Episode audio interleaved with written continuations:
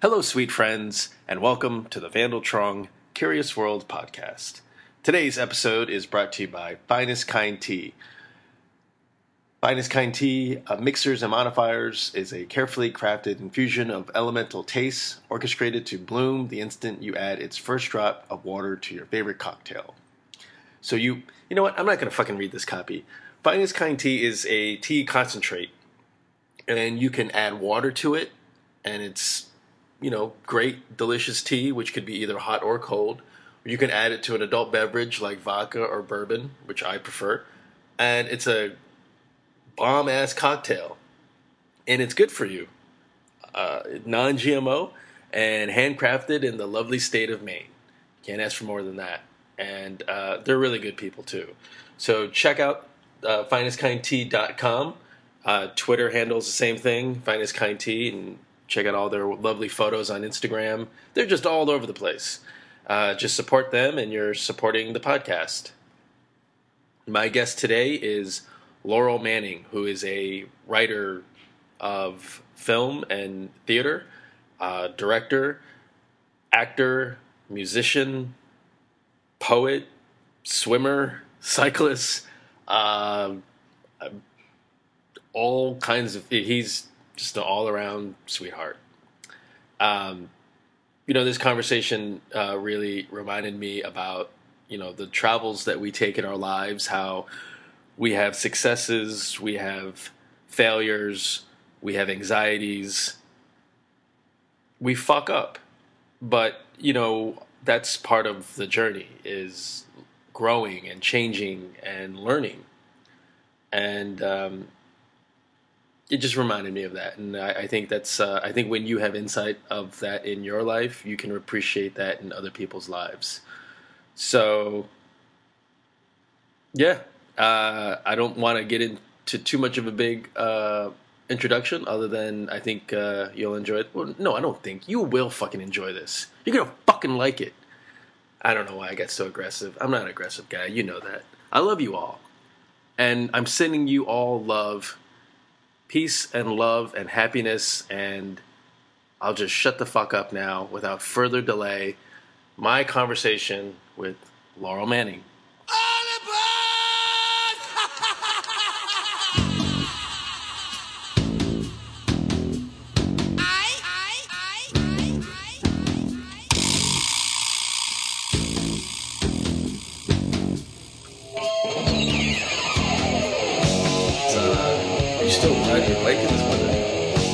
No, actually, um, um, God, I'm trying to keep stuff to myself. My thing was to keep stuff to myself, and I, I, I don't want to announce it on here, but I'll, I'll um, just say that. next, and then we'll move on.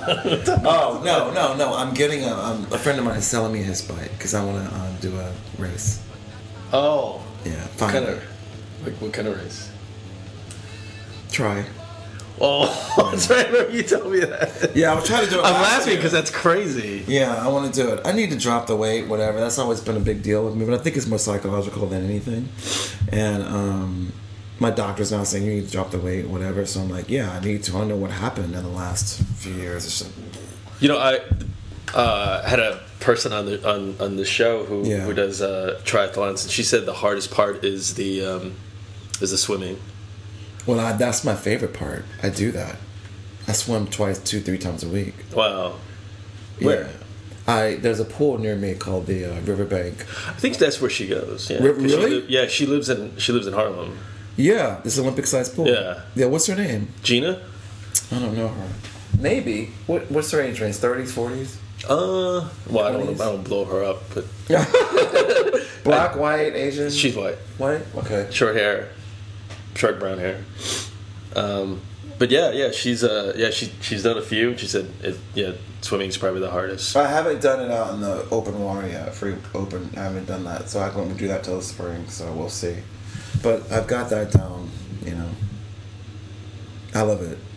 What about what swimming or just the? I love swimming because it was really hard for me at first because I swam when I was a kid.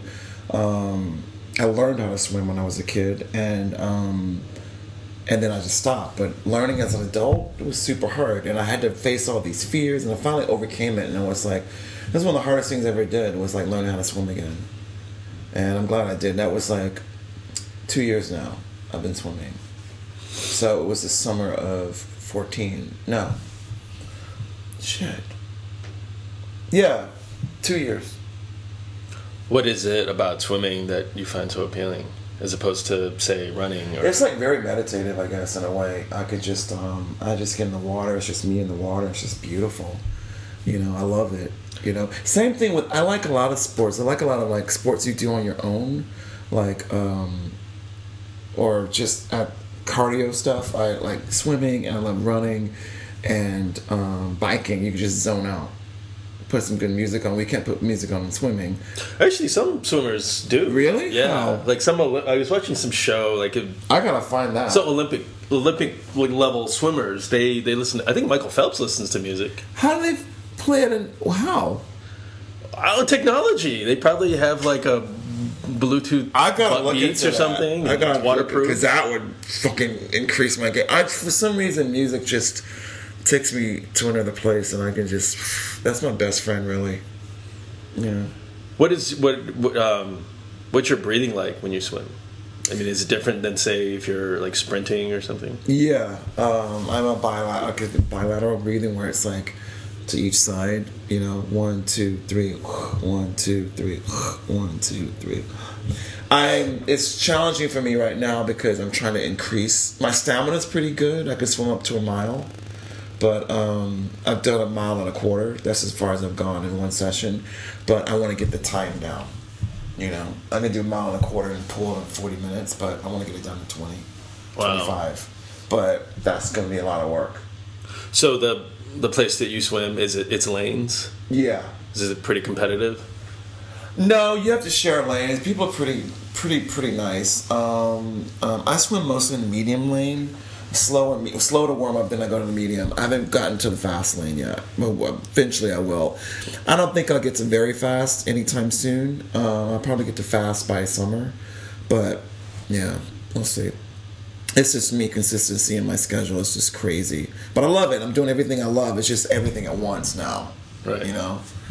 How do you balance that? How do you balance? You know, I guess that's being part of being an adult, right? Balancing everything. Yeah, I'm kind of like a little bit OCD with organization. Um, in that, um, but I I was late today. that drove me crazy. But um, I have it. I put I make a list every morning, or not every morning, but the night before, of uh, things I have to do by category.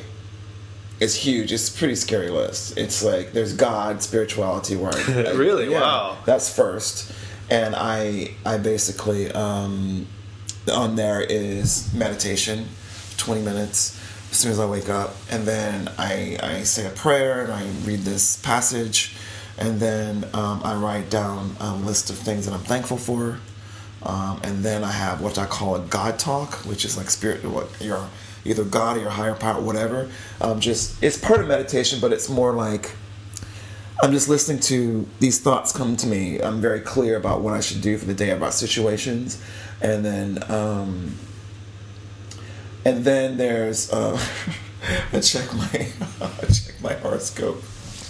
Oh yeah, what's your horoscope today? I didn't read it today. I was so busy. And so, um, and then I try to write. Um, uh, I try to. I'm not. Haven't been very consistent with this lately because my schedule's been insane. Of of um, a journal, and ideally, you could do the journal at the end of the day. But I'm clearest in the morning when I wake up um, until about midday.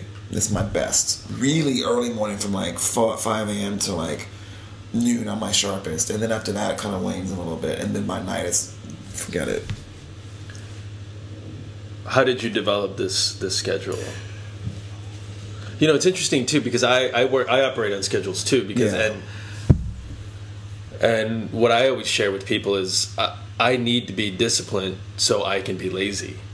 Yeah, I mean, not lazy, but I, I just like to do. Like, there's so many things that I want to do, and if I don't, if I don't stick to a schedule, or if I'm not disciplined, then I can't be creative. Because I have all, you know, if I'm like, oh, what the fuck am I gonna do? Then I'm just like, I don't know, and then or or I just collapse all the time of like, oh, I've got an hour. What am I gonna do in this hour? I don't know.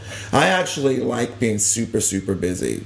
um, because it keeps me organized and I get more work done. Believe it or not, when there's not a lot on my plate, forget it.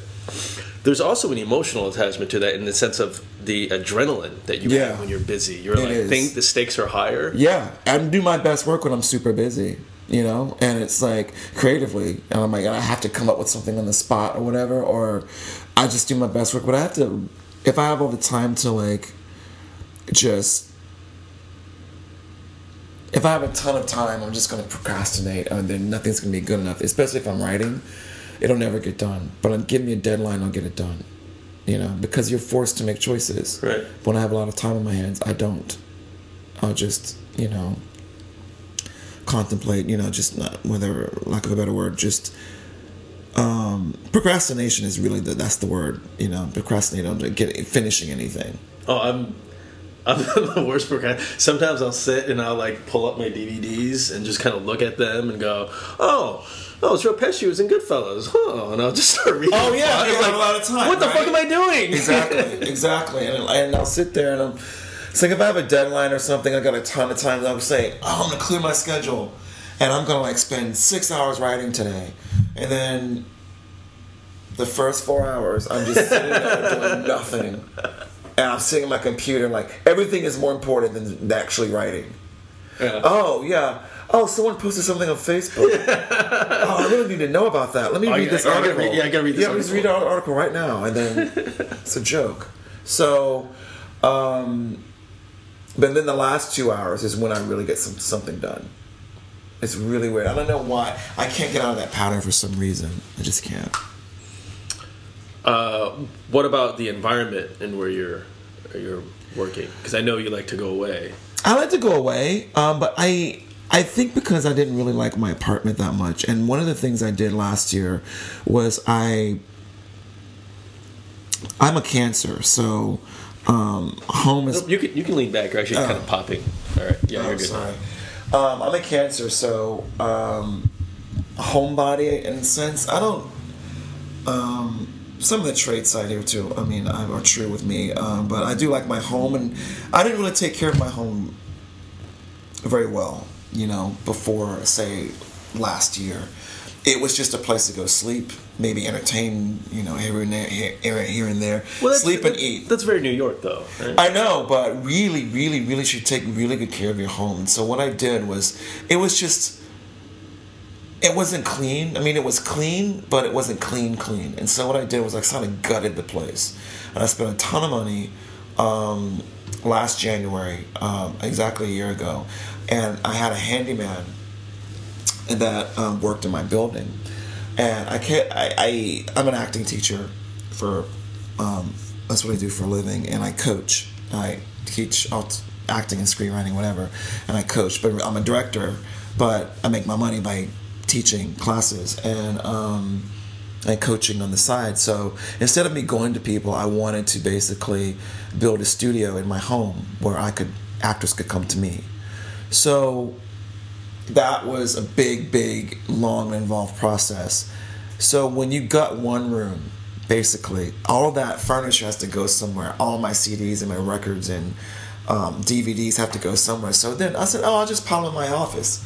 So then it became this huge project where I was renovating my entire apartment because room by room because you do one room you're going to want to do the next one When you say gut, what do you mean? meaning like I took everything out of the of, of my um of my living room everything out Oh, but there's like no, no, no structural gutting, but a little bit of that, but not much. But he was able to do a few things. So maybe gut's not the right word, but I just basically cleared cleared out my living room. There was nothing there, um, and I gave away a lot of stuff, threw stuff out, um, and repainted. Um, and so now, a year later, the whole place is redone, and it's it's great. And I did it myself with the help of this this guy Manny, who was my handyman, who's now gone by the Dominican Republic, which I miss him terribly. But but it's funny, people come into your lives for a short for a reason. I think at times, and he came in my life, and just as we were finished, he, he left the country. It was very strange. Is he coming know. back? I don't know. I can't reach him. I'm like, uh, I sent him a text just the other day. Uh, Manny, where are you? da, da, da, my shelf. I want to work on my shelf. You know. And but now I think of the now I think that's probably fitting that he's not returning my calls and my texts because I can do it myself now. Right. Um, I learned a lot from him, and I kind of grew up, you know, in the last year as far as taking care of my home and. Um, I felt I felt like an adult because for the longest time I was living like a college student, and so, you know, in that I was, you know, I'd come home and sleep and eat, and then you know, never really ate at my table in my kitchen. I would eat at my at my desk, and that was it. As I know, so many people do that, but it means a lot to me now. So when I'm there, I'm really like being there. So when I did write, I was writing amongst amongst all this clutter. Um, now I write, it's very peaceful. I love it. I love going home. I really do. Before I didn't. Um, when you talked to you know talk, talked about Manny and and you know and you said like people come in your life at a certain time. Yeah. Do you think? Uh, I mean, when you look at the just your life as a as a as a portrait, do you see that in, in not just in terms of people fixing your shelves, but just like in, in, in your in your artistic path and your personal path that people just kind of come in and then come out? Yeah, I do. Yeah, I think I think that's it's important for you to grow.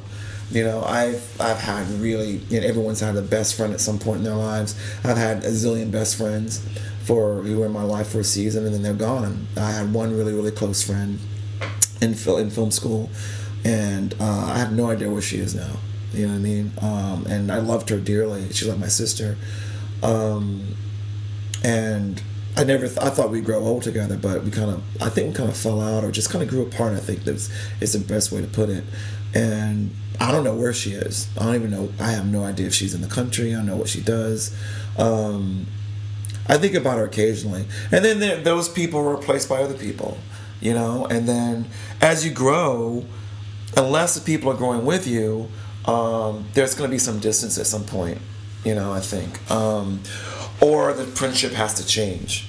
You know, like the people that are closest to me now, I didn't know.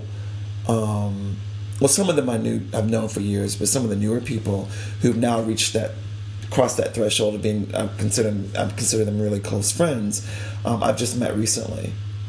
You know. Do, do you think that's a, an artistic thing or a New York thing or what? what I mean, a lot of people, I think a lot of of people that. experience that. I think it's an individual thing. I know some people who, um, well, I'm an artist, but I, I, I don't. Unfortunately, I don't have many friends that I'm very close with in the city that are not in the arts.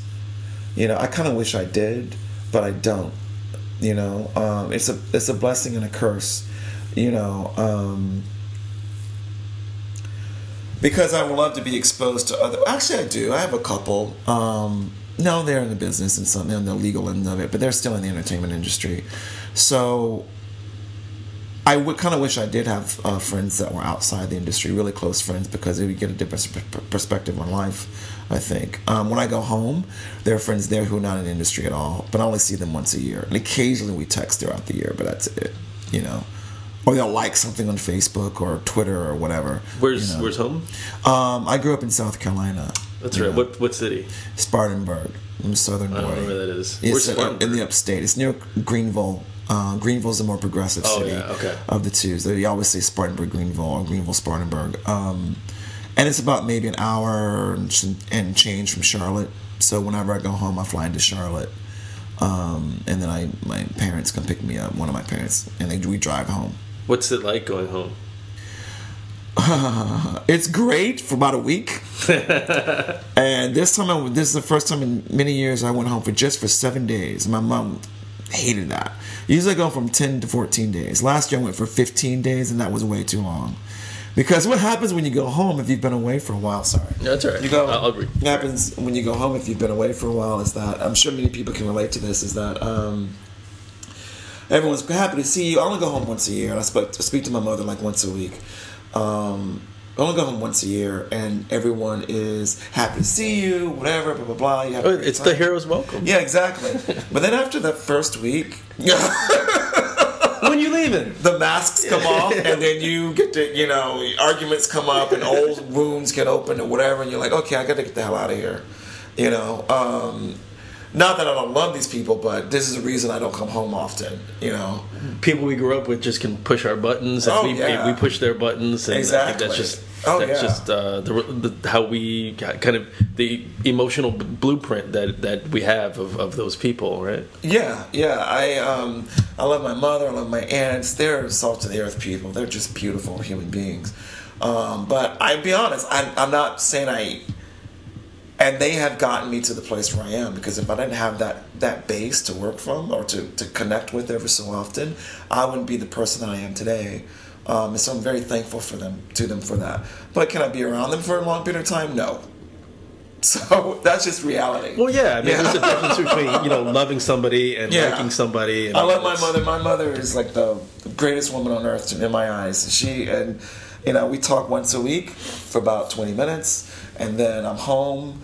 Um, but that's it. We get on each other's nerves if I'm home for more than a week. She starts nagging, I start nagging back, and you know whatever. But some of the treasured times I have with her when I go home is when we sit on the couch and just watch stupid television. You know, I call it stupid because I don't watch the stuff. But um, like, law, she is there a Law and Order channel? Or a whole like a whole channel. I think so. There's something like she loves it, and um, so we'll sit there and watch about four or five Law and Order episodes, and then there's like that that that crime channel. I don't know the name of it. Um, she loves that, and then occasionally some Lifetime stuff. Lifetime movies. So I'll give her a couple of days of that, and then I have to go. Then I see my friends, have dinner or drinks with them, and then see my relatives, and that's about it. You know, and I have some. I, I occasionally go see some friends in Asheville, which is a very cool and hip city up in the. Oh yeah, in Asheville's very mountains. Asheville's progressive. really progressive, cool, yeah. progressive. If I can talk. Asheville's How has cool. the environment changed?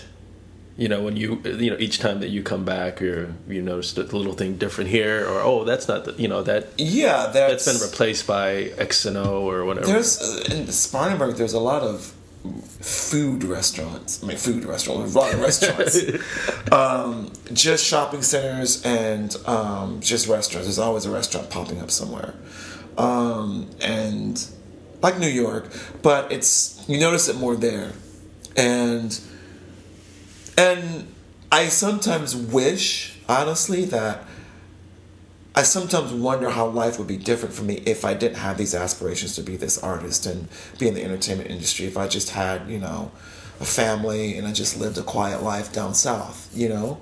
Um, I sometimes am envious of my friends who have kids and are married and, you know, um, and they seem to be living the good life. And it's just quite peaceful. They don't want, they just want a good family, a strong family, strong home, a nice home, good job, whatever. Go to vac- vacations, raise the kids, and that's it. You know what I mean? Not that that's nothing, but that's right, but how? I don't know. Is that something really to, to be envious about? It, no, it's not. Because on It's flip side, occasionally, I, when, occasionally when you're dealing with this stuff, you know, you have to deal with in this business. You sometimes go, "Wow, wow, why can't I do that?" Grass always looks greener, and then they look at me and they go, "Oh, whoa, New York, whoa. They always want to come here and visit, Yeah. da da da. And I'm like, "Yeah, it's easier. It's not as easy as it looks. You know, it's not as always fun." My experience of South Carolina was uh, I remember when I was really young, went to Myrtle Beach, and I uh, there was like a diner or something that we ate, and I went to go use the bathroom, and this this like um, you know William S. Burroughs looking guy just told me not. He said I couldn't use it. I was like, why, not? Because you. Yeah, he said, he said, I don't want your kind here. He actually said it like if it was like 19, you know, it- like in the 50s. He said, I don't want your kind here. But I'm so young. I'm like eight. Oh yeah, And I, just like, oh, my God. racism is very um, um, is very um, still very present there as always you know i don't think it will ever leave because um, that's why i was not very surprised with that whole Dylann Roof tragedy you know the guy the kid that went up and shot at the church i thought it was horrible the, the thing that horrified me the most about that was that he sat amongst them Right. before he did it. He didn't just like walk in and shoot people. He sat with them and prayed and read passages from the Bible and sang and all this other stuff. Then decided to turn a gun on them. Um, that's what horrified me the most. But racism is I almost appreciate the southern racism more so than the northern racism because it's so just in your face. It's right there. You kind of know where you stand with people, you know. Um, and I definitely experienced it growing up You know, it was not easy growing up, being your not your average, I guess, in their in um, mainstream or whatever they are. not your average or whatever. I hate even saying that. Um, how they frame how Yeah. how you what your behavior should be based on exactly because I grew up. I grew up um, in the suburbs, and when we moved into our neighborhood, we were it was a I guess an affluent kind of um, neighborhood, so we uh, were the I think the first or second black family to move in. This was in the seventies, and my first experience with racism. Did the other family still was they still there, or you know you said you were like the second or I thought we were the first, but mom says there was another family there. But it was a big neighborhood, a big, um, uh, a big what do you call it, housing development or whatever. It was just in these big, nice big houses or whatever at the time. And then suddenly, you know, but the other family had left, or you didn't. I don't know. My mom, I thought we were the first, and my mom said we weren't. We were. There was another family somewhere. I never saw them. Whatever.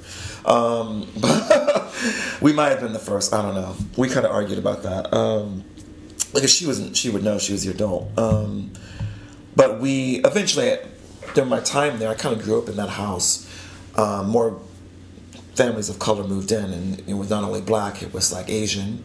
Several Asian families moved in, and a couple of um, uh, Latino families moved in, or Hispanic rather.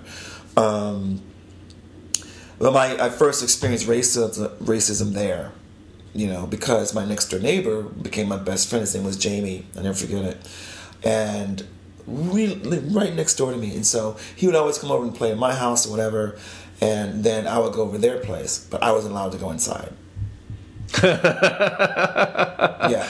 Wait, was we were that- playing the yard, but I was not allowed to go inside the house just you or just, just me. And there'll be other kids, and I would not. And I didn't know what was going on. I didn't know why. I thought I'd done something wrong or something. And I was maybe six or seven, and I didn't know why. And I told my mother, and I said, "Well, Jamie said Jamie's mother said I couldn't go in the house." And she goes, "Well, you guys were playing out in the dirt in the yard and stuff." Blah blah blah. And I was like, "No, that's not why." She just everybody else went inside, and they were. She was giving them treats and stuff, and I had to watch from the door. And she was like, my mother lost it, and um, I didn't quite understand. And so she sat me down that night and explained to me about racism, you know, um, and that some people were not going to like me because of the color of my skin. And I'll never forget that conversation. And um, but actually, the first time I've ever been called the N word was when my dad took me to the county fair because the fair would come to the city, come to the town every year on October. And one year he took me. Um, usually we would all go as a group of cousins and friends or whatever, but for some reason, I mean, it's like a typical like hay rides and things. yeah, like that.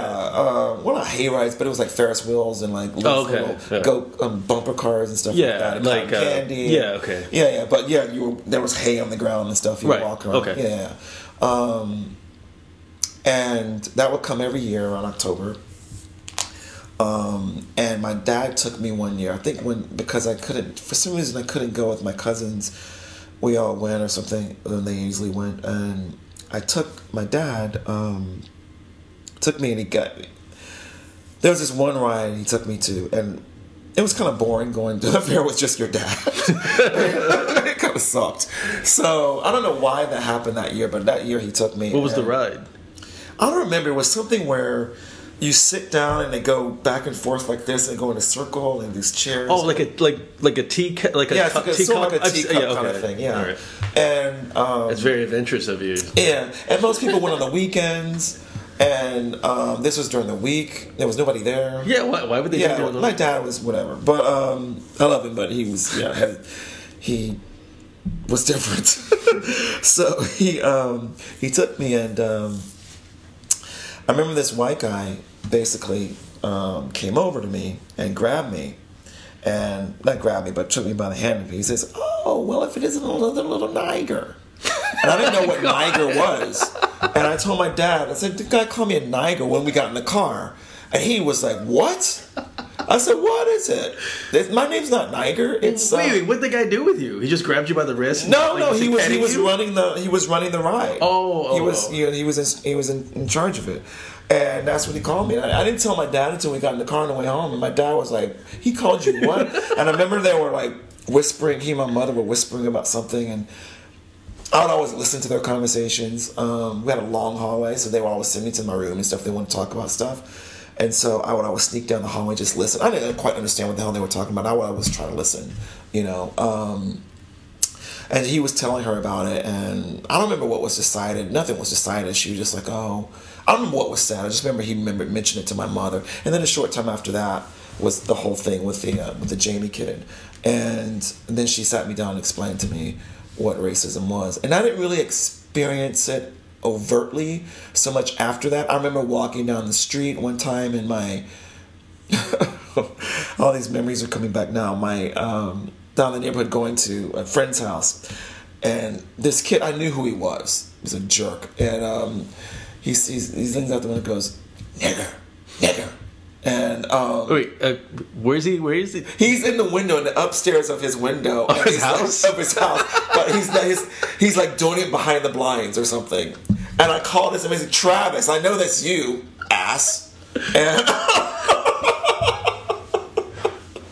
Was he like? So he was like. He was like. like Imagine like, you like have a a- peeping tom. Like, yeah, he was saying it behind the blinds. you couldn't see his face. But they were known to be really racist anyway. So, um, but that um, some people would say those those are traumatic um, things to experience. But I didn't really know what was going on. You know, um, I just knew that a lot of most of the time I was the only black kid in my classes. Um, um, at the school. Other black kids started to come in, but I was always in these like um, they were never around me, rarely. So I um, the only black kids I knew other um, that I hung out with were my cousins who lived across town. So I would see them, and eventually a family moved in next door, and that kid became my best friend, um, Benji. That was his name, and. Um,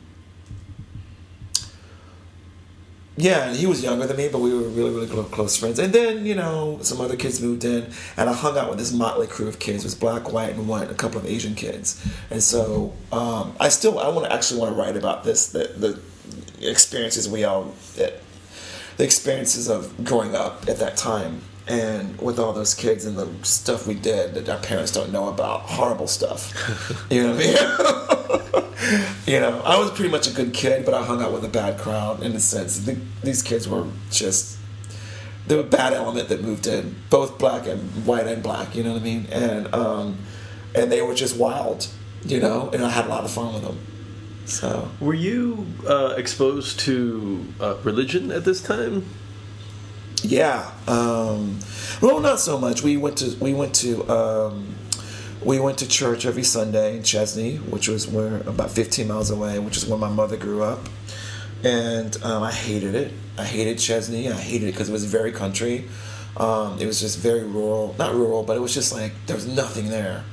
Um, Like a lot of farmland. yeah, tons of it. My grandfather grew watermelons and stuff and, and various other vegetables and would sell them. And um, but I love my grandparents, of course. My grandfather was amazing. My grandmother's still alive, and she's awesome too. Um, but yeah, we went to church every every week, um, every Sunday. I didn't like it that much, and then I really got exposed to religion um, in my teenage years, and that I never forget it. My um, I went to school one day. I was in high school in ninth grade, and this girl named Melanie sat me down and she was sitting beside me in English class, and she looked at me. She said, "Do you know um, if you died today, would you go to heaven?" And I went, "Yeah." She goes, "How do you know?" And I went, "Well." Because I'm a good person, everybody goes to heaven. She says, everybody doesn't go to heaven. Some people go to hell. I said, well, the evil people go to hell.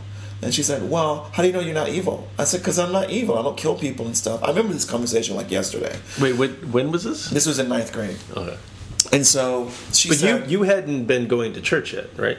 No, I had been going Oh. to church, but it kind of slowed down every so often. My mother would sometimes have to work on Sundays, and so we wouldn't go.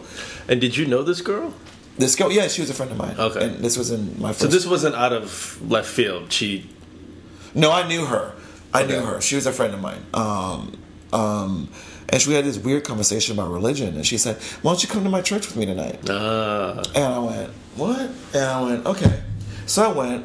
I think it was like not that night, but the next week I went. I made plans, and my mother said I could go.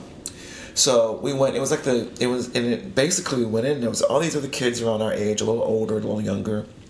It was a Monday night, and uh, this rock band started playing, like rock, hard rock, and then and then I hear them talking about Jesus and da I'm like, what the hell is going on? And the kids were like totally rocking. Was it out. Creed? Huh? Was it Creed? No, it wasn't Creed, but they were like, like, and then yeah, I don't know. It was like, it was just heavy rock music. Were you impressed, or were you like, "Fuck this"? I just couldn't believe that there was rock music playing being played in the church. I just didn't know what was going on, and the kids were like rocking out big time. But then all the lyrics were like Jesus and God, and I was like, I just stood there going totally bewildered, going, what is going on?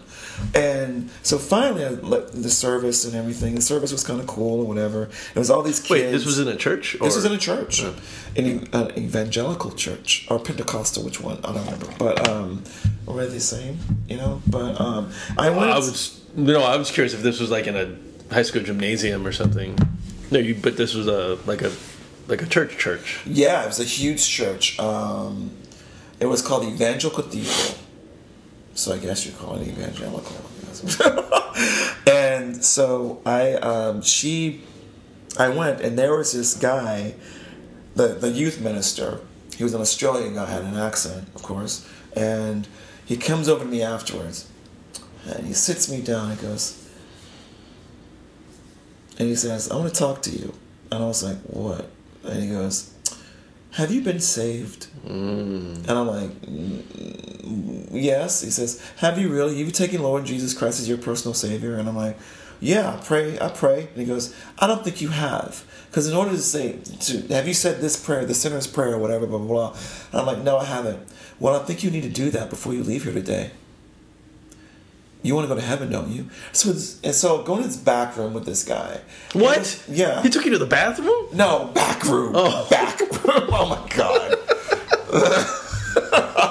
so we go I go to the back room with this guy and like he, me, and two other people, some other people are there, and they're putting hands on me, and he's he's turning red, and he's like praying, and da, da, da, save this sinner. da, da." It was so terrifying. Jeez, is it? This sounds like the church with all the snakes. And shit. I know, but it was terrifying.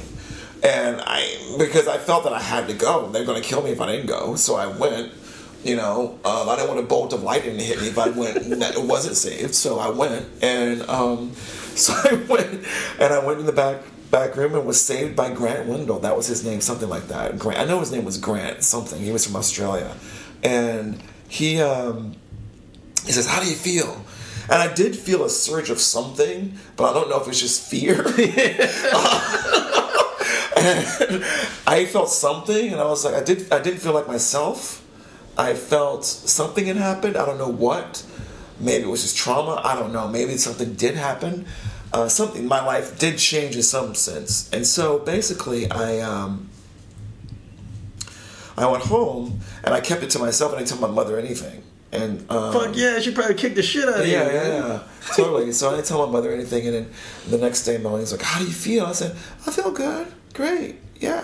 I didn't know what to say, and so occasionally she would come pick me up for church every Sunday, and uh, Oh, so you were. I, you were- began- I you were- going to church. You were with digging it, right? So Yeah. you and your. I kind of felt like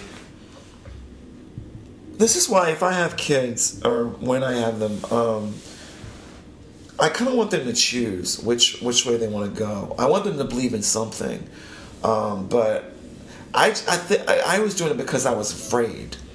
You know what I mean? I was going to church with her because I was afraid that I was going to die. God was going to kill me in my sleep. And that's not really the way to worship or like, that's just not. I'm sorry. And, um, and I think that's what so many, that's how we grow up, many of us. the term God fearing, right? God fearing, yeah. And, but I was like, made to feel like I was going to just be struck dead if I didn't go to church with her. So I felt I was scared. I went because I I didn't necessarily enjoy it. I just felt like, okay, is God pleased with me? Am I going? I'm going to church now, and is he is he happy?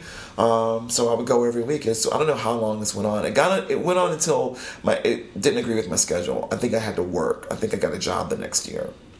My first job at this Japanese restaurant.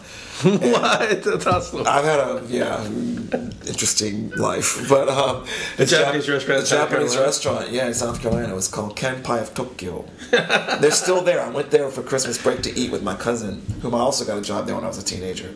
Um, and Where, where were the owners from? they're from Japan. Wow. they're all Japanese. They imported the chefs from Japan. Wow. I even learned Japanese a little bit. A little bit of Japanese. I told you this. no, I don't remember When you first started dating um, your wife, no, your girlfriend or whatever. no announcements on this podcast. no announcements. So sorry. When you started dating Kaz, I said, I ah, my this. first, my first um, job was in a Japanese restaurant. No, I told her. I think. Okay. she may not remember, but um, anyway, so what happened to Melanie? Did she get sucked into the no, she continued Australian cult? No, no, she continued going there, and I actually went back to that church over Christmas break because my aunts and my aunt Joanne goes there now, and that now a bigger church, and um, so anyway, I eventually stopped going because I work became and I was involved with the drama at school and the school band and Wait a minute. At what? How did you make the decision of? Because were you really? You must have been really digging it, right? Going to church on Sunday and No, I didn't and, and really like, enjoy okay, if I do I- this, I won't. I, don't. I went out of fear, honestly. Okay. I didn't really enjoy it. I didn't consciously start going to church until much later in my life where I wanted to go.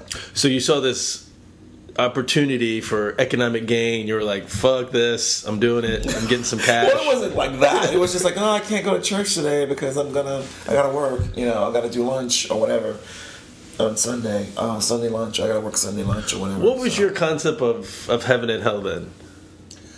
that? That's where you went. If you were good and you went to hell, and you burned for eternity when you were when you um when you died. That's what it was. That's what I was taught from a very early age. I mean, was it as And a lot of my friends and family still believe that. was it as literal as oh, we look up in the clouds and you know they're hanging out up there and Yeah, or it's just paradise. It's just not not a worry and like Laurence Olivier with a beard and robes. Yeah. Um, But then I became more conscious. I'm like, well, God's not white. God's, God's a black woman or whatever. So what is that? In human form, at that. If it it takes human form or whatever. But um, so I stopped going. But then one day, my mother started to change her life several years later, and she um, she went to uh, she started going to that church. My aunt Joanne started. My aunt jo- my aunt started going, and then eventually my mother went, and they would have these. How'd they find it? I don't know how my aunt found it. It was it was I thought it was interesting. I never really told my aunt that I went there before. I think I mentioned it casually. I said I've been to that church. Friends of mine go there because it was this was maybe two or three years later, um, and she started going to this church, and then my mother. Because my aunt, you know, they all partied, they all did kind of, you know, they weren't wild or anything, but they started to change their lives as they started to get older. And um, my aunt went, and then my mother, my other aunt went, and then my mother started to go. And they would go to these things called Bible studies, um, or home group they would call it. And so you would be assigned to a particular home group in somebody in someone's home where you study the Bible a few times a week, and have conversation and chat about the spirit and all that kind of stuff. So my mother started going to this. I think she really needed, I needed, she needed that in her life, um, or it was a calling of some sort. So she started going with my aunts, and there was this woman there who that they kind of like, um, who led their particular home group. And my mother came back, home, came home one day. I remember I was asleep, asleep on the couch. She she woke me up and she says, "Hey, guess what?" I said, "What?" She says, "I'm saved." And and she had these tears in her eyes, and she was like, I've never seen her so happy." And I didn't quite know what to say because she was so happy, and I was happy for her, but it wasn't the same experience that I had. You know, a few years before. she didn't think that she was gonna die. No, like get no, no, strangled no. by I don't, know how she, I don't know how she came into it, but she was late and she was like very happy. It happened that night, I guess. She took Lord Jesus Christ as her personal savior, and he was going to be the guide of her life, and whatever. And she she was she was very happy about it, so she continued to go several times a week to this woman's house, and then go to church there on the weekends or whatever. But I started to get fearful because this woman, start, I won't give her name, but she started to like become like a Christ-like figure to them, um, or everything my my mother and a group of women that went started to quote this woman constantly. Well, so and so says this, and so and so says this. We shouldn't do this, and blah blah blah. And I'm like, well, who? I'm thinking, who are they worshiping? They worshiping God or this woman? But would would the things that she would say would they be in line with Christianity or the Bible, or yeah, was it, be- or was it it like, was being filtered through. or was it like, though. oh, don't fuck with green tea? Like, Oh well, if we go further. I'll tell you how how fucked up it got. It sounds uh, like like David Koresh. Well, it um, what happened was, and then my mother and her girlfriends and my aunts or whatever, they would come over after these sessions at this woman's house, and they would st- stay up all night speaking in tongues, and they pray, and they would just stay up, stay up talking and whatever. They were having the time of their lives, but for me, I felt like I was losing my mother. I didn't know who she was anymore. That's how I felt. I never told her that, but that's how I felt. But I was happy for her. So at this time, I'm making this money because I am, you know, making a lot of money, you know, working. Working with Yeah. the, with the so I would Japanese put half the money in the bank for a car, and the half, the other half, I would spend. And what I was buying at the time was CDs and records and you know, cassettes and like movies and books. That's Just like- a timeline for me. Like, what what kind of music were you listening to right now? I was trying to get into. Um, well, I was always seeking um, the alternative to everything around me. The kids in the South are listening to like heavy metal and hard Guns and Roses and and you were into the Cure. And, yeah, and Nick Cave and stuff like that. Okay. Never forget the day I went to went to a record store and bought a Nick Cave album. The guy looked at me like I was crazy. He was like, "You sure you want this?" but you And probably went, yeah. you probably had to go to like a Sam Goody at the time. No, there was a, the place called Manifest Destiny, which was like in Greenville, which I had to drive there. I didn't have a car at the time, so my friend Mary would drive me, and um, and when I would go pick up records by the Smiths and like The Cure and and um, um, Nick Cave. I love Nick Cave. He was a teenager. I finally got to see him a couple years ago, and I cried because I'd never seen him before. I literally cried. Um, and but I had all his records as a teenager. And Okay, so anyway, I, I Yeah, didn't mean to sorry. to distract you. So around your list, you're rocking out. So I'm, I'm buying, I'm ordering stuff, and having the record record shops order stuff for me that they can have in stock. They're going, "What is this?" I said, "Well, this is band out in London or France, so I'm gonna get this. Can you order this for me?" Spending all this money, my record collection was like record and CD collection was huge, books, and all kinds of things. And so, as my sister at this time started to um, act out in school, and um, what do you mean? Like, act out, getting in fights with other kids. oh, were like quoting Hamlet. No, no, no. She would start to get in fights with other kids, and she was just troubled, a little bit, little troubled. And I think maybe it has something to do with not having a father in the house or something, because my parents were divorced at this time. You're she's your older or younger She's my sister? younger sister, six years younger. You're so- not looking out for her. You're too busy rocking out we of Robert weren't, Smith. we weren't very close. We're closer now, but growing up, we were not close at all. I was, I was, I was a latchkey kid, so I was, I would take care of her on the nights that my mother had to work late. So I would cook dinner. I would do all that kind of stuff. So naturally, I became this kind of person who knew, learned how to take care of people all the time. So, um, so she started to act out and like pretend she was sick, and then my mother would bring her home, and sometimes my mother would like. Um, have the next door neighbor look on in on her or whatever or whatever. Or she'd take her to my next door neighbor's house or whatever. My next door neighbor would discover her like up dancing to Janet Jackson videos and stuff. She wasn't sick, she was pretending. And so she became obsessed with Janet Jackson. so your mom didn't try to incorporate her into her her She religion? did, but she was too young. She was too young to really, you know. Um, so she became obsessed with Janet Jackson to this point where she was knew all the dances of all the videos and whatever. And my mother thought it was unhealthy because she wasn't doing any of her schoolwork. All she wanted to do was watch Janet Jackson videos and listen to the music. This, and, yeah. And um, so this woman that my mother um, would go visit in these home groups every week told her that my sister might have been possessed or had something, you know, something was going on with my sister that the spirit, the evil spirits had taken over her body, or something. So we needed to like, my sister needed to be cleansed in some sense. I don't know if they use the exact terminology that they use. So But something needed to happen. something needed to happen. Yeah. They needed to cleanse, and so we also need to cleanse the house of everything. So What does that mean? Like we had to get rid of all the evil spirits and where the evil lurked in our house or whatever, and we had to just clean it out, just gut it with all the other. So she had to do I forgot what she called it, cleansing or something. It's not an exorcism, but it was like a cleansing. I forgot what they call it.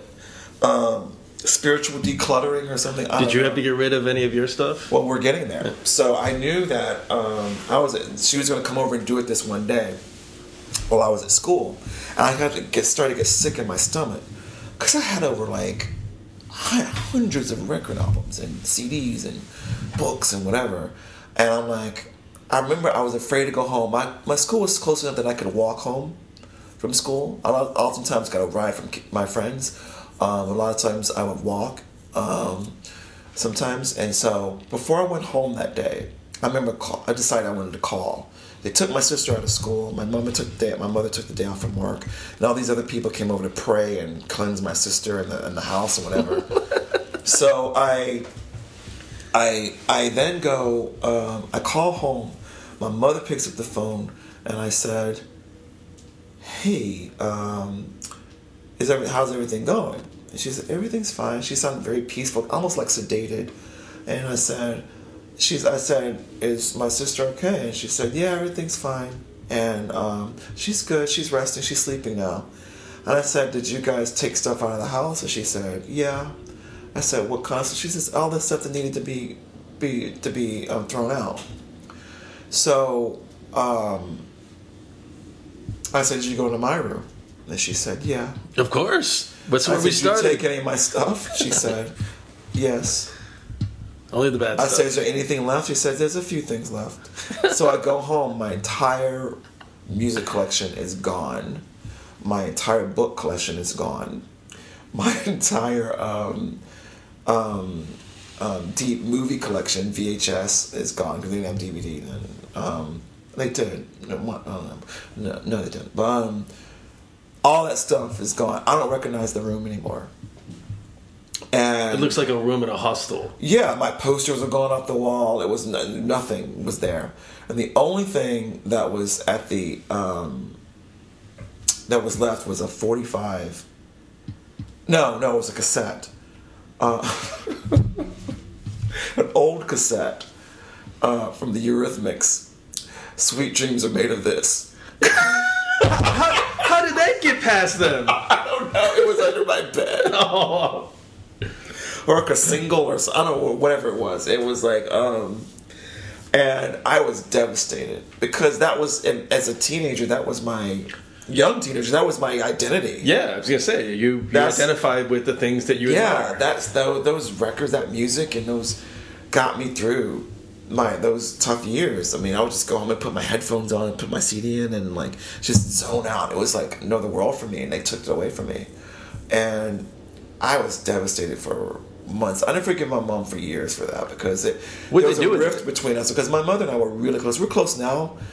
Uh, again, but um, at that point we were really close. I mean, I told her everything and almost everything, and um, she shared stuff with me too. We had these amazing conversations, but I started to lose her, and I there was a major rift that came between us um, after that, and I didn't trust her for years, um, not completely. Uh, I know she would never do anything to hurt me. I never, I would always put you know, um, never do anything to hurt her deliberately, and um, but I that uh, that devastated me, and I went away to my um, I ran away to Virginia to my dad's place, uh, where he was staying with his second wife, and I told my my told my stepmother at the time what happened. I didn't tell my dad because my I didn't know what my dad would have done. He might have tried to get custody or something. I didn't want to go that far, um, so I um, I stayed up there for like a week or something, and, uh, and then I eventually came back. And my mother tried to make amends with me by giving me uh, giving me a present, and it was like a, a couple of Christian rock CDs. and I was like, uh, "Thank you, uh, all right," and that was it. And but yeah, we were things were never the same for several years after that. What'd they do with your? Did they destroy your stuff? They destroyed them. I don't know what they did. They took them to a garbage dump and dumped Wow. them. Yeah. So, um, I'll never forget that. You know, And I do wonder if I if that hadn't happened, what life would be like for me now. You know, you, you always wonder like if I go down this path, if this hadn't happened in my life. What Well, what did it do for you? Looking it made back, me not trust people. You know, it made me. Uh, and then a few years later, I went to college, and then I started building my music collection again. and your you mom know, showed up and took them all. No, no. I worked on a radio station there, and like a lot of a lot of times, you, know, you worked in the radio, or you were in a. certain- Uh, I was in the music staff, and so we were able to get free CDs and things like that. That you know the companies would send, so we they would send multiple CDs and stuff like that when they were promoting something, so we would get to take them home. So slowly but surely, I built up my collection that way, and um, I started buying stuff. And then when I got to when I went to film school, um, I just just went to town just buying CDs. I had like three thousand now, I think, or something. I haven't thrown them out um, because What I still love them. Well, they're in these little booklets and stuff, and they were away and they were up, kept away in my apartment. You know, I still love them, and I have some vinyl still. So vinyl's coming back, strangely enough. Yeah, so. vinyl is saving the keeping the the industry afloat right now. Yeah, and I actually want to buy a. Um, I had like a stereo. I had like a you know a turntable and all that stuff, and I got rid of all of it. I wish I hadn't, because now would been the time to have it. You know. Isn't that funny about like we try to keep the balance of of materialism versus minimalism and then you Yeah. know we feel great when we can just kind of you know have a clean slate and get rid of everything but then there's that one thing that we want like a record player and you're like god damn I wish I hadn't given up my turntable and speakers. I wish I hadn't, and that was just like within the last five years I did that. Like I just threw it out, and I was like, no, I want it more than anything. And now you go to like Urban Outfitters or something like that, and they have these little like phonograph machines. And you're like, what? yeah do you think uh, but who do you think is buying records do you think it's just people who are really into music do you think it's younger people I think the um, from my experience, what I've seen is that audiophiles like vinyl still. Um, I have a friend who's um, really into that. He's a really really expensive turntable, like high end, like brands we've never heard of. You know that they're really you know they're so out of my price range.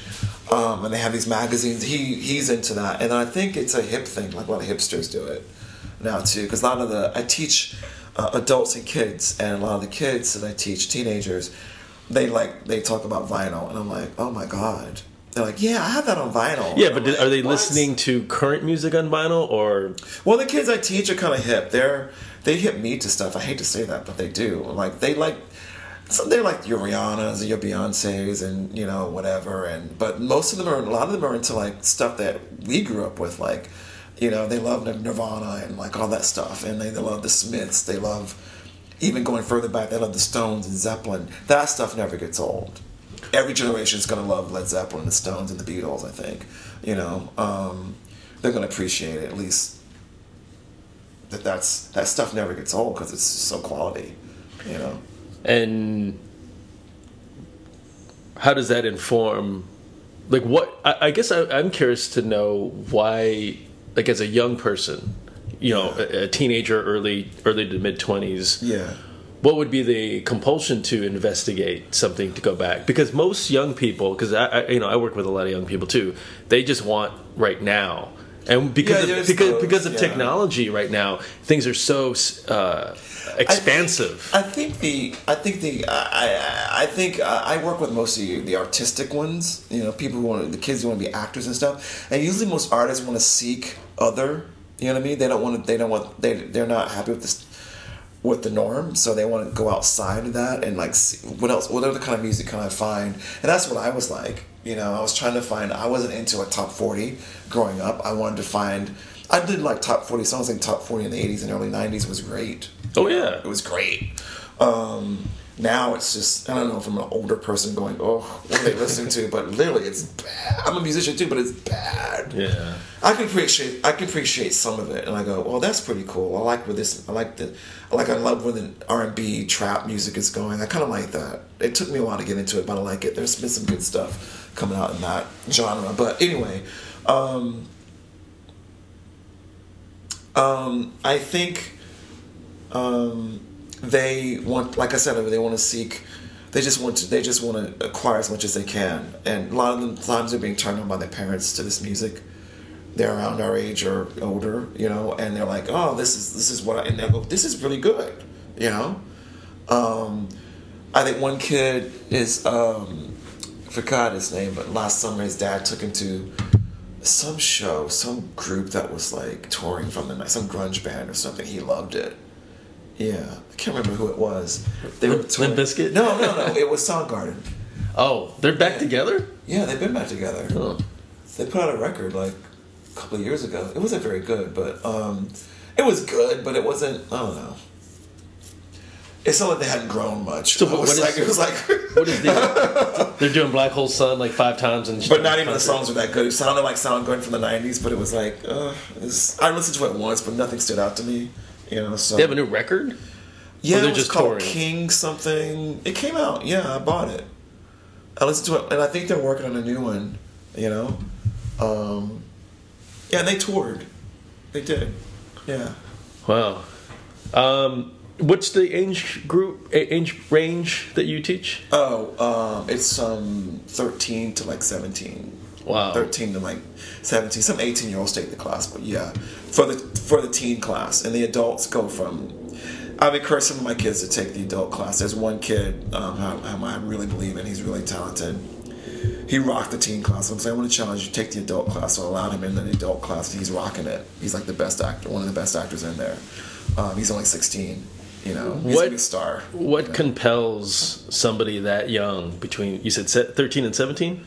What yeah. compels somebody to have that kind of gumption to to be that ambitious and have their shit together? Or I guess maybe that's a that's presumptuous on my end. But I think if you kind of enroll in a workshop or class like like yours, they're curious about acting and stuff like that. And I, I actually like I love my adult classes, but my teen classes are really. Um, they're a lot of fun. I really look forward to them, and I get them out of their shells the first day. A lot of them might be like, they may sit. In, I have them all sit in a circle, and we sit and introduce ourselves. And I said, "Give me something. Tell us something about yourself." Uh, and a lot of times they're like really, they're like looking down at the floor and stuff like that.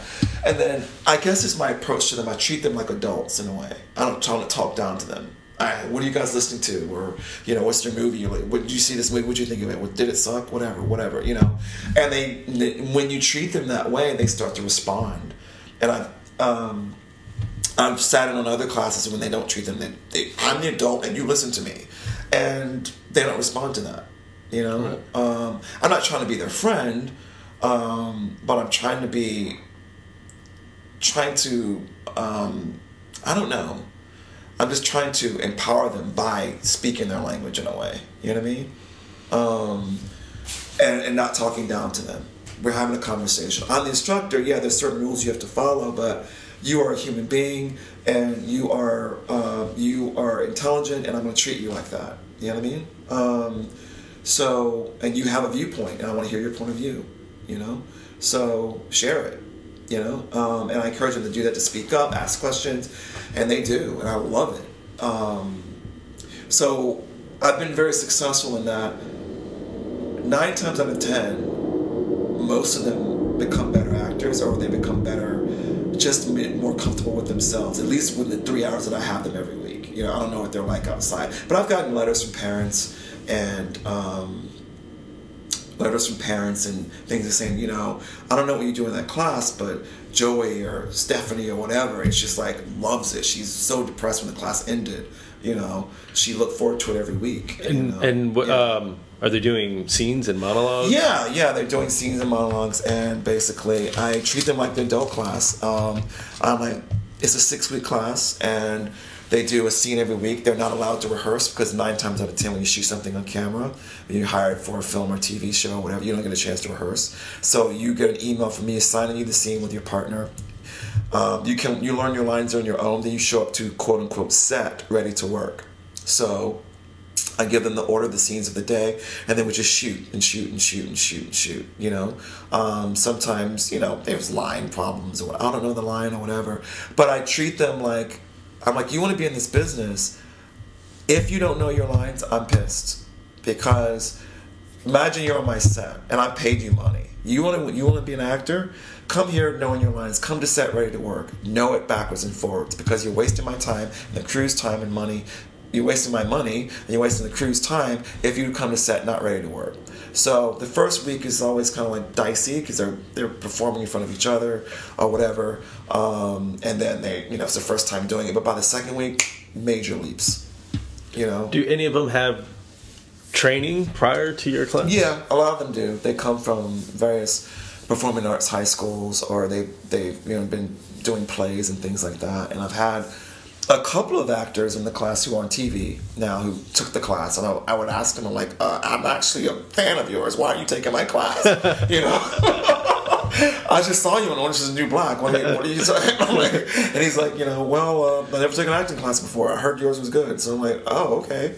So, um, so I'm honored like that in that regard. But you know, And and your adult class is kind of like a, a mixed bag. What's the qualifier? It's a big bag. Is there I qual- find that um, I teach at the Barrow Group School at Barrow Group at the Barrow Group School um, mainly, and um, I think you just have to have some previous experience, an acting class of something. You get in there, and it's interesting. It runs the gamut for people who've never who've taken one class and never really done anything to people who have got a huge resume and just want to go back to the basics. They just want to play.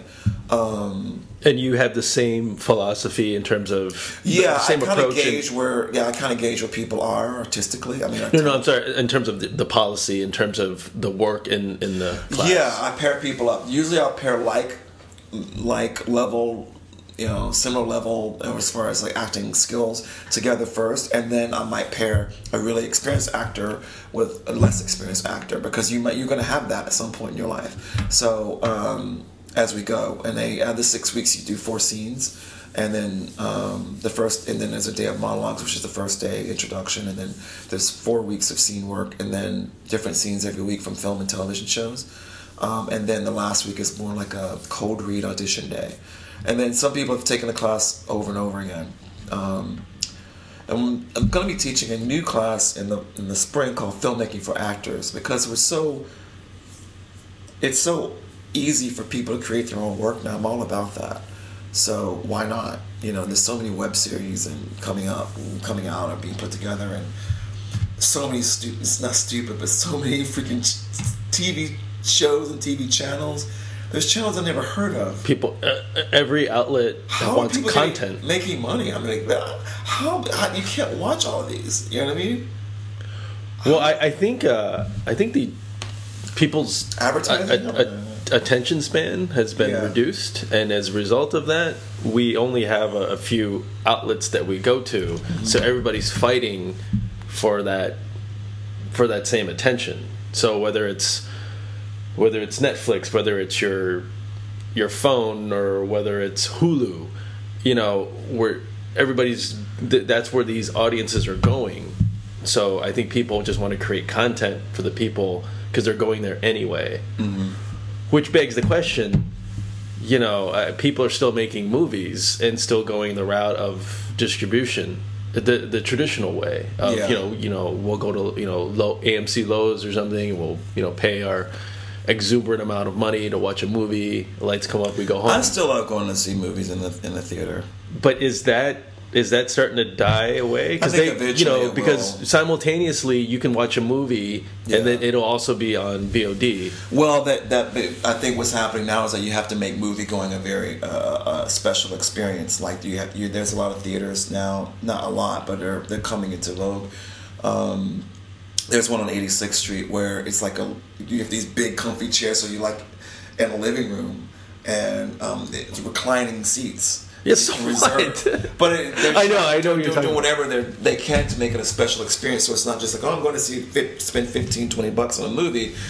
I'm making it a, a, a real night out. I'm like luxuriating in this space, and then there's, there's you know, Well, the Alamo Drafthouse, if you're familiar with that model, where people like yeah. bring Did you that like work in Brooklyn?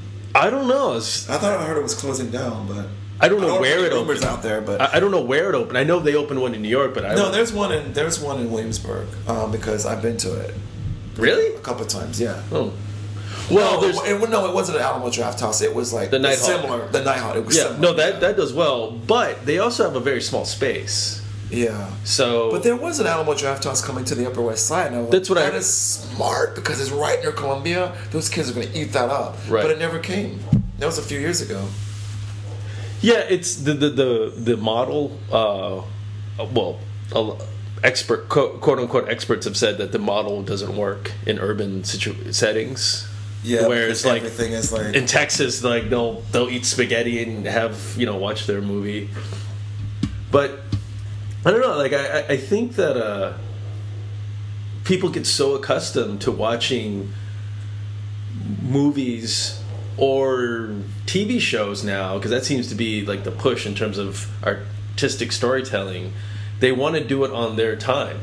You know, they want to binge. They want to watch 14 episodes all at once on a I love that on a snowy Yeah. Sunday I love having control of it. Right. I do. So to go to a movie, you know, if you're in a say you're in a metropolitan area like New York or Chicago or something, that could be uh, logistically pretty tough if you're a busy person, right? So you'd say you work at nine to five, right? And then most movies start at eight p.m. So you got some time to kill. You go to the movie, you get out at like like maybe ten or ten thirty. You haven't eaten yet, or maybe you ate before the movie, or you got some shit to do. Dude, I'm- that's like your. But you have to. My point is, you really have to dedicate your night to watching a movie. You do. I'm a filmmaker, you know? I've shot three feature and several short films. I shot three shorts in the last six months. I'm in post on all of them right now. And I'm a filmmaker, and that's what I do. I mean, I teach for a living, but um, I make films and I direct theater. Um, but I haven't seen a single film this year in the theater. Can you believe that? I, I'm, Oh, wait, I'm 2000, ashamed. 2016. You mean. 2016. And I'm someone that would think it's my duty to go every week to see something. I don't even know what's playing. I've been so busy. I haven't watched Netflix. I haven't watched a film on Netflix. I haven't done anything. The SAG screeners, I probably, you know, um, I'd seen all those movies last year. I saw a lot of movies last year, but SAG screeners, um, I have all of those. I've saw seen most of those films, but I didn't. I didn't watch any of them. Um, but I don't know. But will you sit down and watch uh, an episode of, uh, you know, Oh yeah, XYZ on you Netflix? kidding? Yeah, every day, every every week I'm So watching. I don't know. So is that is that are we on my mig- TV shows, I, I don't miss those. Um, they come up on Hulu or whatever. I'm like, okay, I'm are, watching. are, are we as storytellers are we migrating to to more of the of the longer form, the more yeah, form? because these these mini series or whatever, they're basically long films, right, you, you know? can take your time. You can park it, right? You can do and that's the you can do place what for you can do what filmmakers to go. It's like, ooh, I get to tell this story in how many hours? Right. Oh my god! Well, you know? can do what what books could do, where you could dedicate a chapter to Yeah. just character development. Yeah, Uh, whereas a movie, it's all about pace. It's all Yeah. about you know connecting dots, putting those that puzzle together, being economic in the way you tell a story. Whereas if you have you know twelve episodes, fourteen episodes, I, I, I that's gold. That's you can just you can really. I guess it's the difference between like, you know, like a nice bourbon or Schlitz. you know, and just in terms of, in terms of being, and also you have to factor in you're probably spending m- maybe the same amount of money if you're shooting. Well, if you're shooting on digital and you have it all mapped out. Mm-hmm. I'll, I'll ask you this: so if you had, if I gave you, let's say, how much money do you want? If I gave you seven hundred thousand dollars, would you dedicate that to a feature or a series? Well, nowadays you can make two or three features for that money, amount of money. Okay, but the, but the, that that's your option I'm giving you right now. To make two or three features or a series. No, no, no. You can make one movie with that with that budget, or you can make a you know a, a X number episode season. Um, right now, I have the ideas for a movie for several films, so I'd probably do a film. But um, if I have an idea for a, show, yeah, I'll do the show. I haven't really gotten excited about it yet. About I have no ideas have come to me right now that I would want to explore the longer form. Except there's one. Um, there's two actually. Um, take that back. I'm working on this. I think it's going to be like a web series, which I've never done with uh, some friends of mine. I'm kind of creating it for them. Not really for them. I'm doing it because I want to do it. But then there's like that web series or show I think would be a good long form um, piece that I talked about earlier in our conversation. The kids growing up that I grew up with, because there were so many sto- wild stories there you couldn't make up. It's like stuff I went through as a kid with those those other kids, um, th- th- things we did that people don't know about to this day, uh, will take to our graves, I'm probably gonna like. it could be a hit on me or something when I start doing this show because I think that's the show. That's the show I'd want to do. You know? Are your uh, okay? So three three shorts in six months. You said. Yeah, in the last six months. Are they connected? No, no, no, not at all. I was asked to write um, for a group of actors, and I did, and like I was given a space and equipment, and that's how they happened. Um, and then I did it, and I'm very proud of it.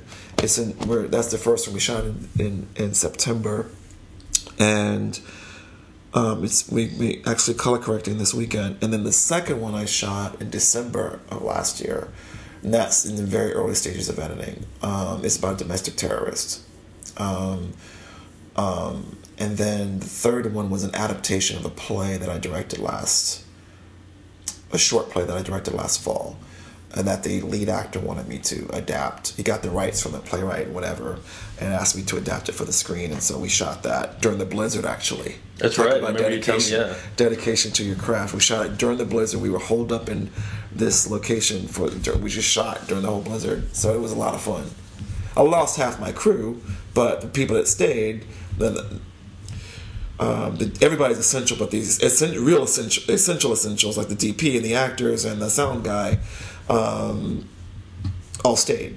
So I became my own AD and script, I was my own AD and script supervisor, which I love because I, I love taking them, you know, juggling so many things at once. So it was great. I was in heaven. I was like, now I'm the AD, now I'm the director, now I'm the script supervisor, you know, and also the PA. So um, that was a lot of fun. You know, I think the uh, one of the most rewarding things about teaching is that you, while you're teaching, you're learning. Oh and my God, I'm such a better director. So that was going to be my point. So yeah. now, you know that you know the time that you've had to to direct, whether it's theater or film or um, you know how has the way how has your approach changed how, what have you learned about yourself learning really learning about personalities and being more confident with what I, I, think I was confident before, but it was always in the back of my mind going, oh, I hope that work that works. He gets it or whatever. Uh, when I shot my feature, I mean that was a big. I thought I grew up major. I mean, I, I threw I, I really grew up during during that feature, having so many speaking roles and um, uh, and just being having having to tell that story in such a little little bit of time that we had to uh, to shoot it, whatever. Um, teaching for the last four years has changed me significantly. I've gotten gained a lot of confidence in my communication skills with actors, um, and I've and determining the personality traits of various people. You know, I can kind of tell what kind of actor they're going to be, how they're going to be, able, how I'm going to work with them within the first few minutes you know, just asking them a few questions. They don't know that I'm trying to figure them out. I'm just it's casual questions like, "How's your day?" "Oh yeah." Depending on how they answer, I can determine exactly what kind of actor that person's going to be, how they're going to be to work with, okay. not the skill level, but in terms of how I'm going to be able to work with them, how they answer my questions. Is it true that the yeah. most difficult act performers are the best? Um, no. I will not say that. Not in my experience recently, no. Because the most difficult, I've really recently, I've worked with some people who are really insecure. And so um, there's a lot of unnecessary drama that, that, that arises with that. And you're like, okay, why are we making an issue of this? Why are we making an issue of that? And it's because they're insecure about what they're doing. But every artist is insecure, right? I mean, yeah. that's, that's why we delve into this, right? I mean, yeah. especially performers. When you think about, when you take a step back and you look at acting, I mean, I, I mean, we, we can say this because we're, we're we, we chose to do it. Yeah. It's kind of ridiculous. Yeah, it's you know you you. Well, dude, go back to what I said like an hour ago. I'm like, well, damn, my friends have a nice home and family. They get to go away to like they're going to Europe this summer, and I'm here like, uh, maybe I get to go to Chicago. You know. you know, so exactly, I totally hear you. It's. Yeah. I mean, it, it, you you pursue but, something that is not real. Um, you do it to essentially gain praise, right? Uh, whether it's It used to be that, but not. It's um, I I think as I matured and started to work on myself a bit, I, it's not that. You, you Well, want I don't. people I don't to mean like your work, Right. That's what I meant. I didn't mean praise in the literal sense of like, oh my god, you were amazing. Well, that's Yeah. part of it, but I mean in the sense of knowing what you're doing is quality. Right? Nobody does something like, "Hey man, this dog shit." Okay, well that's exactly I- what I wanted. I realized recently that I there's nothing else I can do. I have to do this in some form or another. The arts. That's what I was put here to do. That's what I. That's the only thing I'm really, really good at. I'm good at organizing things, but I would be a miserable person. But I'm here to tell stories, um, and hopefully, people get something from these stories that I have to share. My, I think my mission or my reason for being, a reason for creating, is to give voice to those who are uh, voice to the voiceless. You know what I mean? To tell the stories of people who don't have a voice, or to give. Um, um, them a stronger voice in some sense. Tell these stories that are not really being told.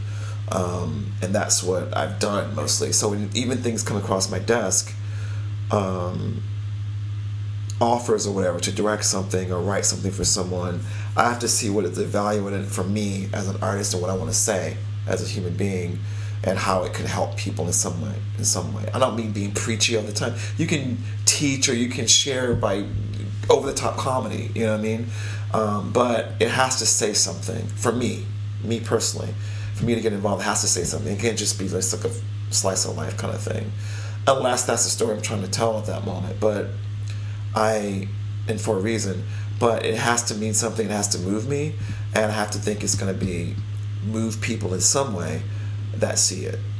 You know, I don't think I could do Ride Along 2. I don't think I could. Do. I'm, and I, I no, not knocking them at all. I am appreciative appreciative that those things, those Or things a- a better example because is- you, you need to go. You need to go, go to the theater and laugh. Right. Okay. Well, a better example is could you take something highly commercial, not necessarily right on, but something that like, whoa, this is not in my wheelhouse, but make it, you know, make it laurels. Like if they said, "Hey man, here's a blank check. Go go do something with Transformers." Oh hell yeah! Yeah. Okay. Maybe Yeah. that's not the best. Fast and like Fast and Furious, we're uh, we're re- re- rebooting it with Justin Bieber. Oh yeah, yeah. Let's see. How can we weave in the sex trade into that? The uh, minor sex trade into Fast and the Furious. How can we do that? You know, or something. You know, something crazy. You know, that you know, they would give sh- shed light on something that people don't know about. In, in this big commercial vehicle, hell yeah, it. if they allow me to, yeah, you know. But anyway, So uh, believe it or not, we're uh, we're almost out of time. yeah. But uh, um, wanted to ask you this. Yeah. Um, kind of question I ask of uh, of all all the people that sit in that seat over there. If you were to travel back in time to, uh, let's say, Laurel of twenty one year old Laurel, what would you say to him? That was just three years ago. Um, just kidding. Um, um, learn to love yourself more, and that uh, seeking the approval of everyone, the, the world of everyone is. I mean, learn to love yourself, and then you can love other people. You know, because I think at 21, I was super smart, I was super organized, I was super creative, but I was doing it for the wrong reasons. I got a lot done, you know, um, when I was in college. I think back on the things I did in college, but it was really because I was escaping my own demons, um, just as a way not to have to deal with myself. So that I never felt that I was good enough. So that would be the first thing, number one. And then I think the work I created then would have been a lot more meaningful, you know, for me.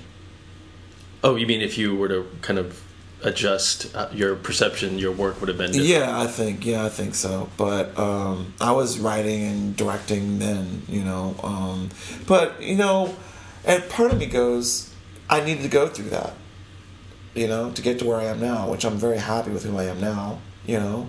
Um, so I needed to, that was that was that was a lesson I needed to learn. I had to go through those painful years, those painful years in my twenties, to you know where I'm seeking approval of everybody and you know um, and hanging out with not necessarily healthy people, you know, healthy in mind and spirit or whatever.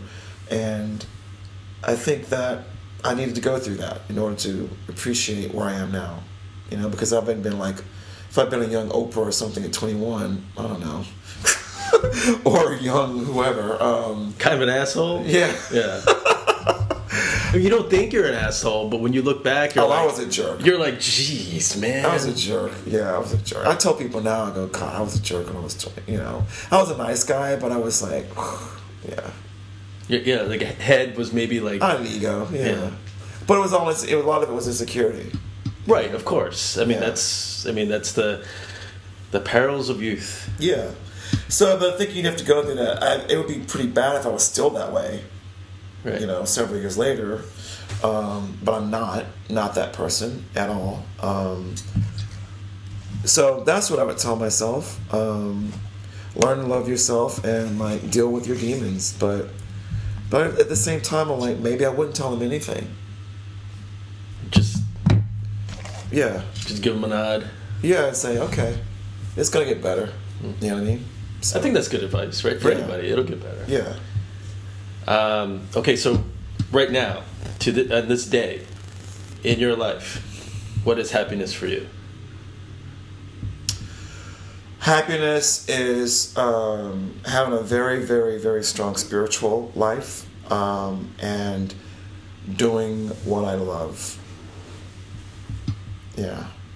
Um, and having really, really good, like minded, and um, positive people around me that um, challenge me and inspire me. You know, whether it be friends, family, and or students even, you know, or co-workers, um, and being really, really um, forgiving myself for things in the past that were not my fault. You know, um, at all. So that's happiness.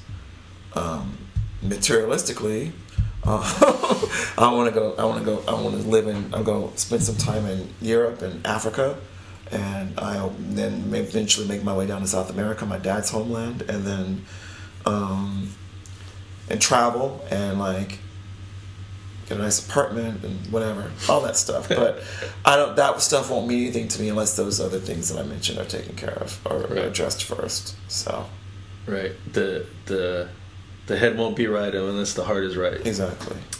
Uh, well, I never told you this, but um, well, maybe I did in, in a in a roundabout way. But um, you know, when I before we actually were introduced to each other many moons ago, uh, you know, I saw you in a saw you in a show at the Barrow Group, and uh, you know, I'll just say briefly. To this day, it's one of my favorite performances I've ever I seen. remember that you came up to me. And, and uh, you know I've you know like yourself I've seen a lot of theater but that that's always struck me that's always struck me personally and I remember how I felt when I saw your performance and it's always it's always stayed with me so Thank you. no matter what happens in our lives no matter if you revert back to being that 21 year old asshole that performance will always mean something to me so I appreciate you and uh, appreciate that performance well, I appreciate you inviting me to share my crazy stories with your audience. hey man, thanks for doing this. Thank you. Uh, everybody, thanks for listening. As I always say, you're part of this conversation too. You're just on the quiet side, so appreciate you. Bodhisattva, go out and do good in the world. Thank you. Well, I heard there was a secret chord that David played and it pleased the Lord. But you don't really care for music, do you? Well, it goes like this the fourth, the fifth, the minor fall, and the major lift. The baffled king composing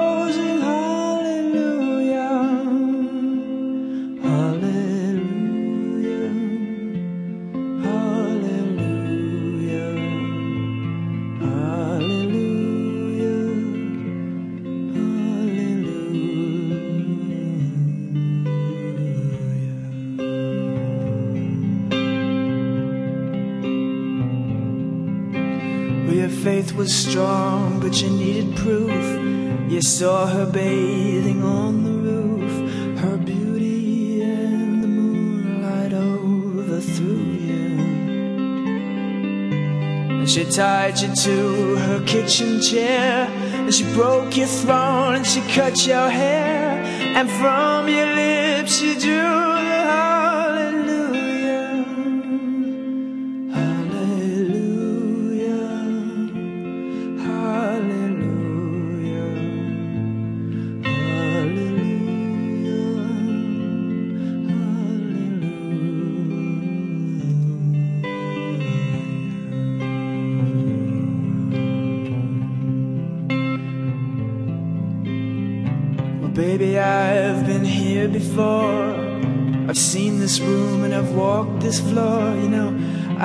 Used to live alone before I knew you. And I've seen your flag on the marble arch. And love is not a victory march, it's a cold and it's a broken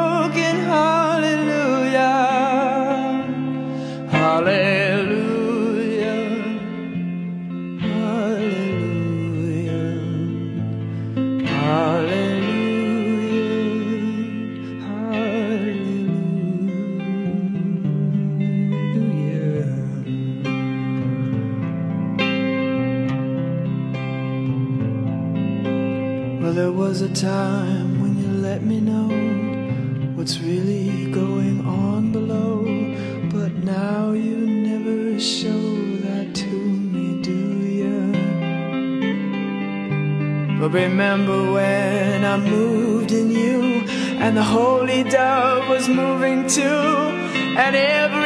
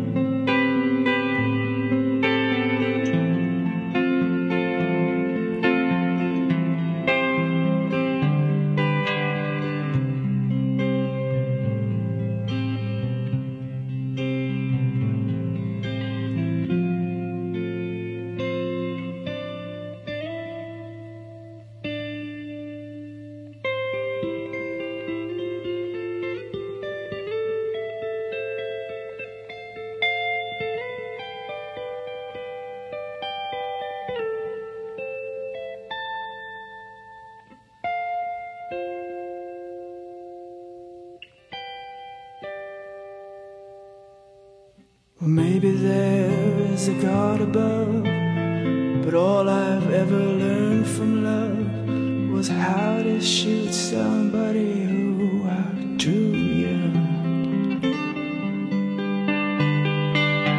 And it's not a cry that you hear at night. It's not somebody who's seen the light. It's a cold and it's a broken